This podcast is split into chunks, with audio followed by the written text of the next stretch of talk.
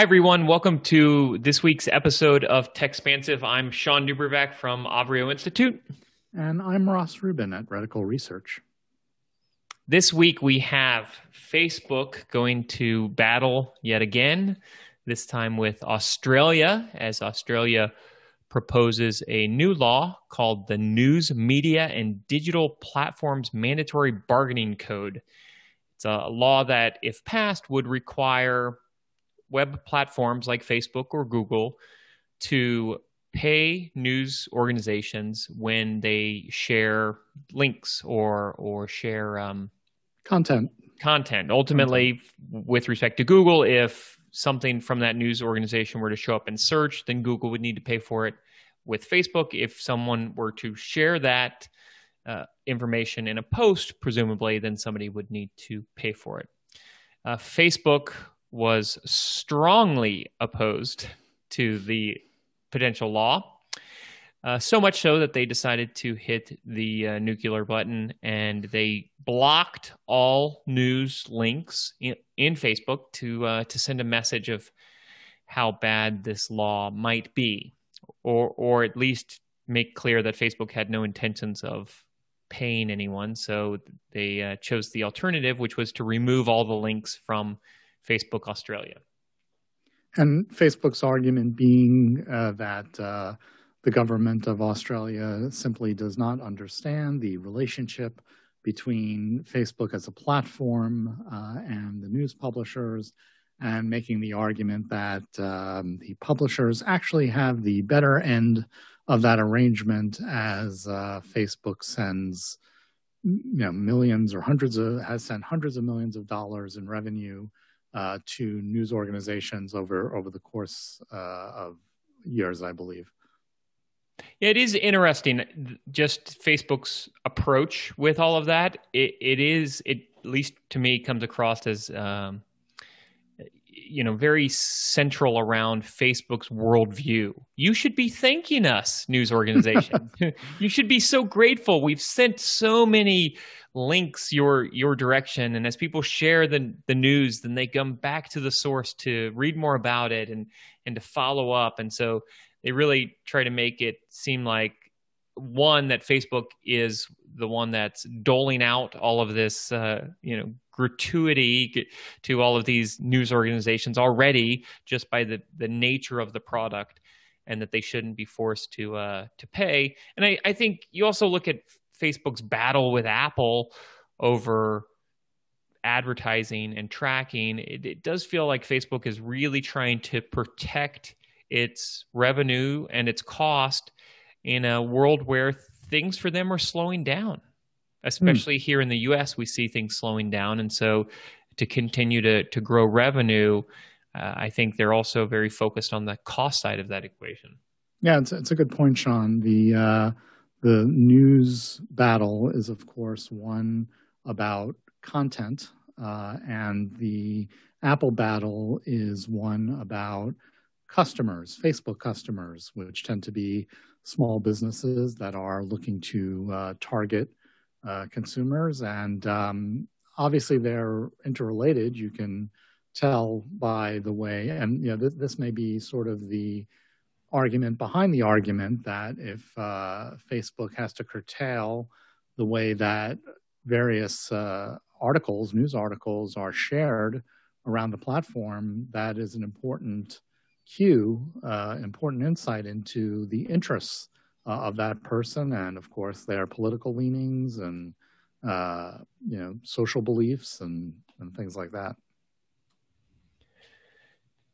The jury is still out whether this is actually a good law or not, but we do see that uh, Google seems to have taken a very different approach, and they have offered to uh, to pay uh, News Corp and, and others, presumably a multi-year deal uh, worth a significant sum, to uh, allow search results and others to show information from these news publishers.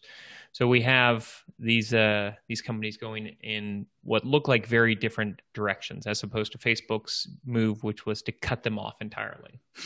And uh, you know, th- this is also typical. Uh, we we've seen it in terms of the U S uh, regulatory uh, inquiries in, into Facebook and Google, how Google seems to uh, se seems to be able to handle these kinds of inquiries with much less um, much less uh, extreme uh, reaction. Um, we've also seen it in the other uh, the, the other scenario we just talked about, Apple making changes to force uh, app developers to reveal uh, how they how they track consumers. And of course, Google has several of the most popular applications on iOS, including Gmail and, and Google Maps, uh, and uh, you know, just seems to be in a position to either accept it, at least for the short term, uh, and work behind the scenes to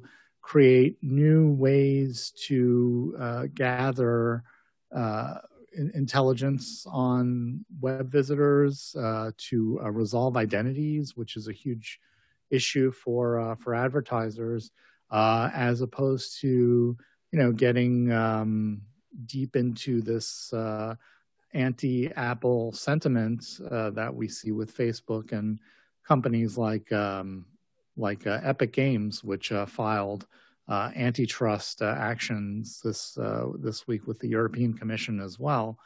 You know, part of that may be um, it, it pays to be nice if Uh, the company uh, that is causing you a little bit of pain is also paying you, you know, billions of dollars a year uh, to uh, to use your, uh, or rather, is is you know, you're you're you're you care about them enough to pay them billions of dollars a year to to use your uh, search engine as uh, as Google does, but um, but it just seems that uh, you know, Google seems to do a better job of Uh, managing these challenges in the marketplace without um, such uh, such extreme uh, reactions.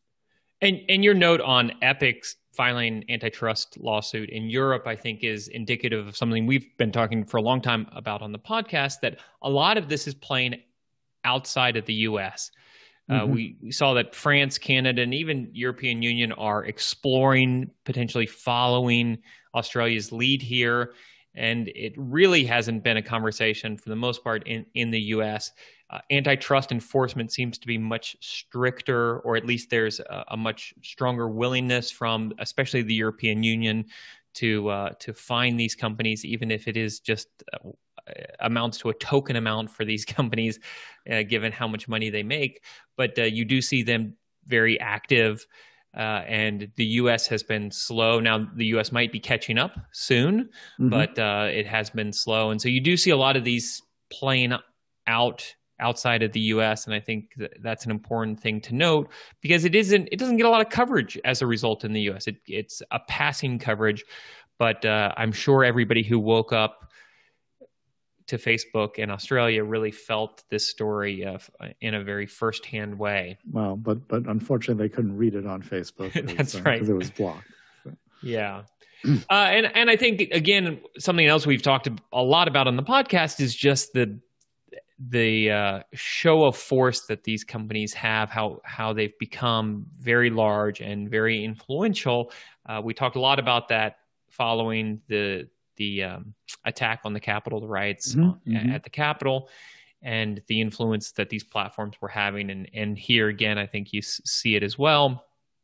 And to your point, Google looks like it's it's choosing to uh, to try to partner with these and to soften the blow, as opposed to go to war with uh, with everyone.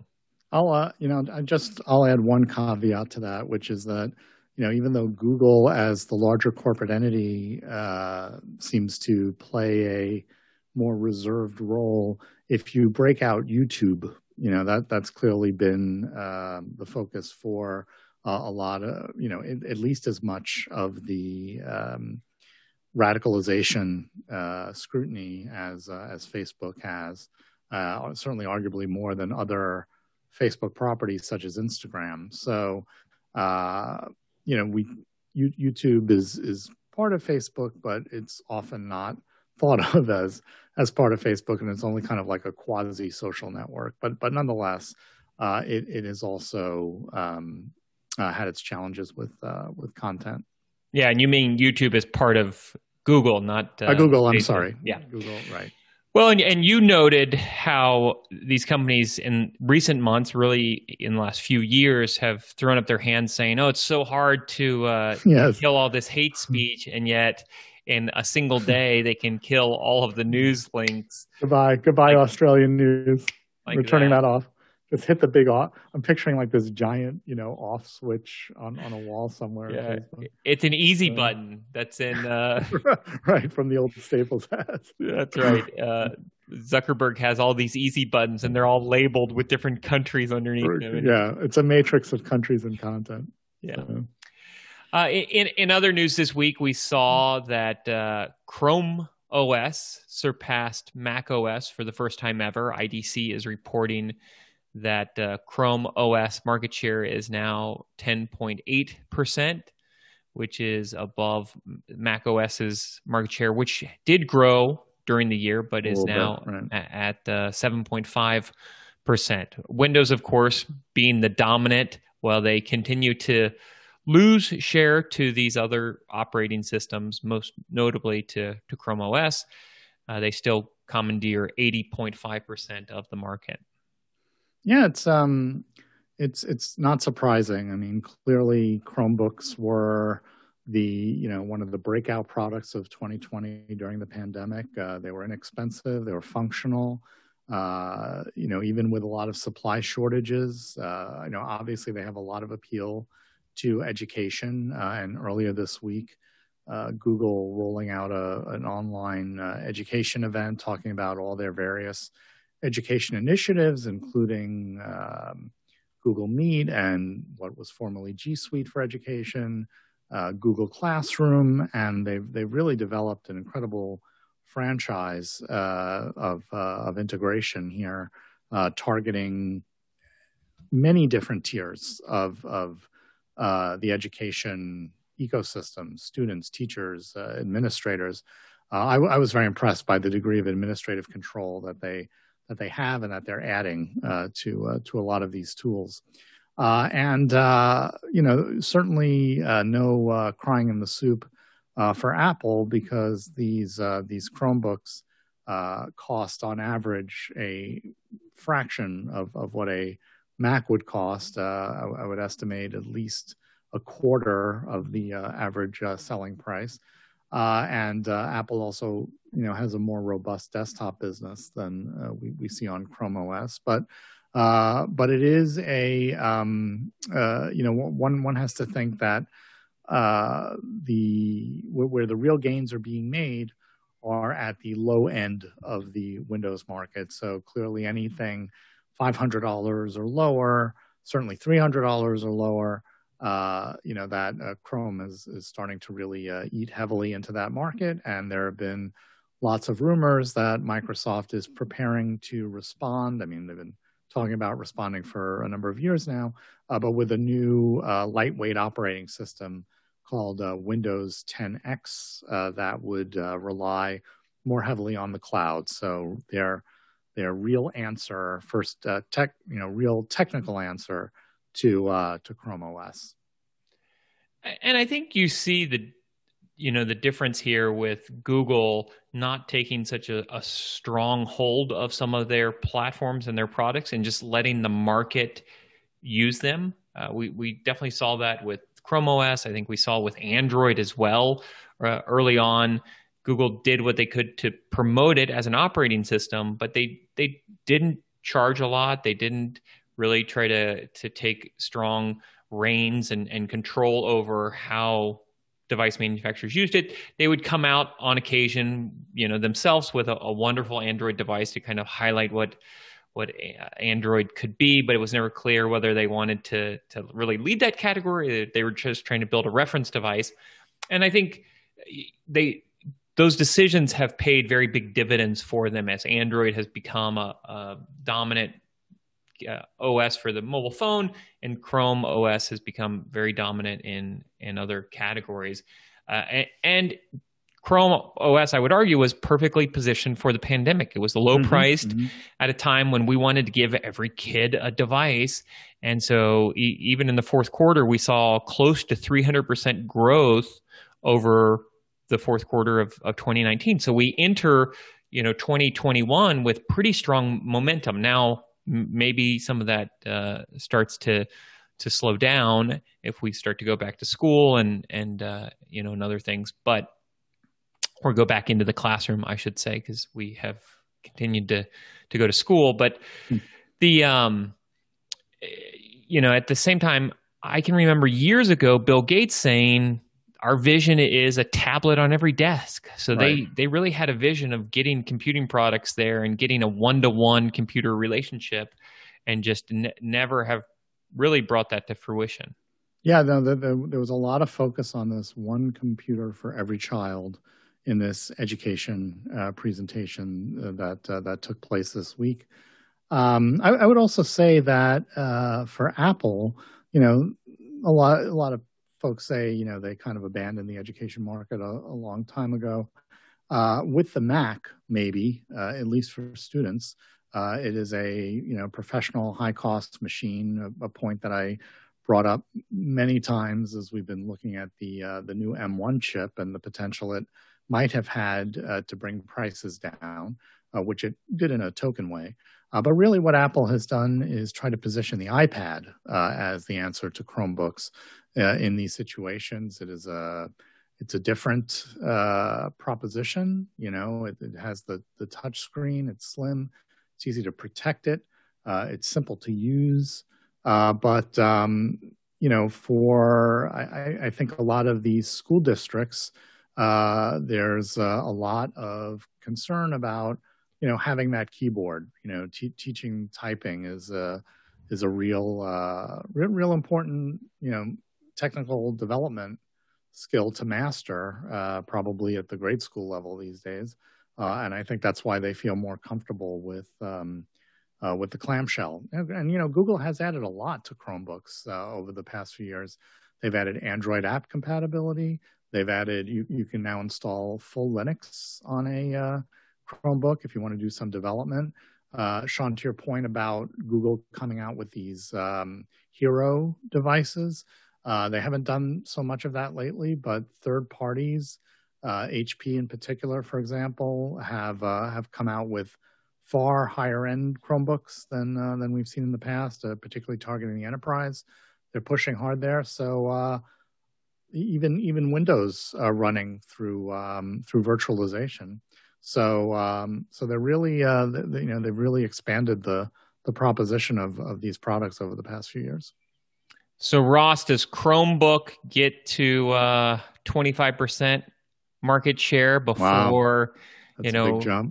Where where do we see that on the horizon? Do we see it following that trajectory? Do we see it, yeah. you know, classic innovator's dilemma? Do we see Chromebook moving up the value chain and moving into higher value products?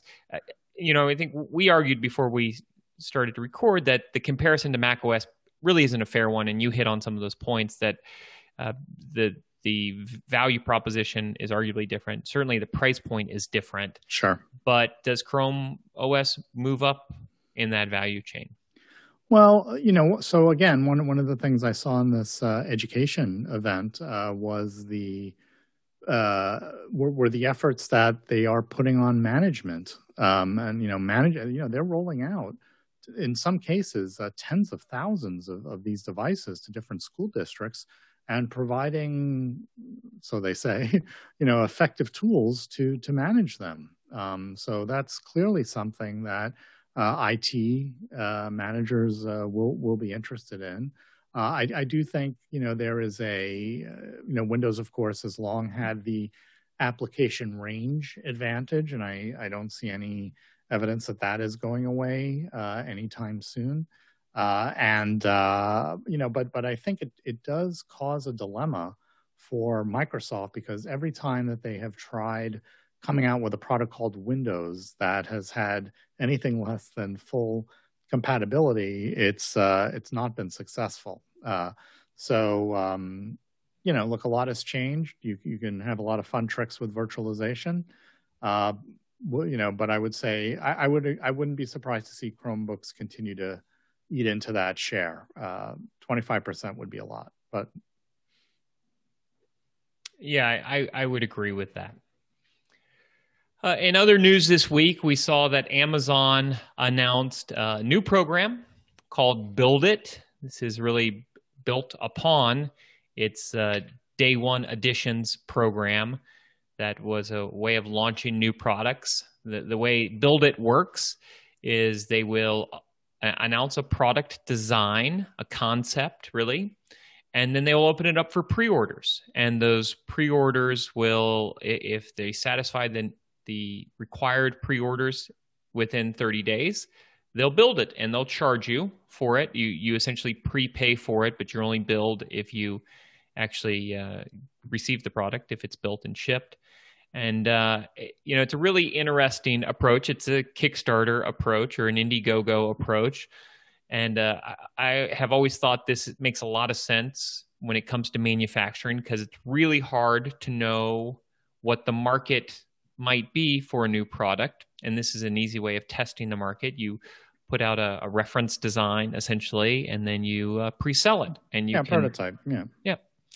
And uh, I, I think Amazon is extremely well positioned for this for a, a number of reasons. Uh, obviously, they've got the platform so they can promote it, and it's a way of getting more Alexa devices out there and just building out the uh, the, the influence that uh, Alexa has. Yeah, so a Amazon is in a unique position to uh, offer a service like this. They have streamlined Uh, a lot of the things around uh, Kickstarter. You know, Kickstarter never really, or at least for many of its early years, embraced this idea of itself as a product development hub. Uh, and of course, its mantra was that Kickstarter is not a store, right? Uh, so uh, that was their way of covering themselves uh, from liability, where if you pledged to have a product Uh, produced, and if for any of dozens of reasons it never got produced or never got delivered, uh, you know, you, you couldn't you couldn't sue Kickstarter, and you know you really weren't really couldn't sue the creators um, because there wasn't a a guarantee, or so they said. Um, you know, these these things were rewards; they were not purchases. Uh, and you know, Amazon certainly is a store. So it's a uh, it's a better proposition all around. Um, you know, the customer can feel comfortable that if uh, if if you know, as long as the project meets its target, uh, that they are going to get that product uh, and that it will be supported uh, by you know world-class uh, company. Um, you know, it, it'll be interesting to see if um, Amazon opens it to third parties. You know, you mentioned it's an extension to their Day One Editions. They've also had programs where many Kickstarter graduates uh, have offered their products, um, you know, for uh, for early adopters. Uh, but in general, that's where a lot of these products have fallen down. They have, um, you know, if if they've been well, if the projects have been well executed, they will deliver to their uh, backers, uh, and then they just kind of get crushed trying to take the next step uh, in, into retail. Just uh, just can't get that kind of momentum. Amazon really is a logistics company. And so this really fits within that purview of being a logistics company.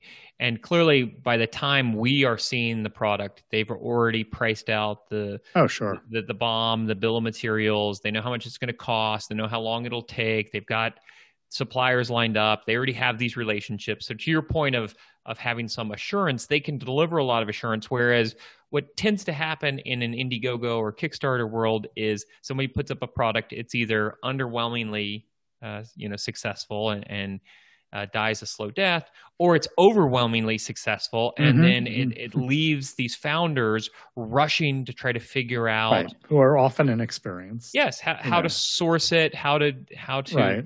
do all the, the logistics for it, and, and then also where does it go after they've delivered to their early backers. And that's that's been a big problem for a lot of products. Even the most successful products on these platforms have had a hard time developing a market after the the initial buzz. And so Amazon, it, you know, isn't in the market of trying to hit home runs. They're quite content hitting uh, a lot of singles. They're quite content to just kind of continue day in, day out. Every day is day one. Let's just just you know, make a little bit of progress.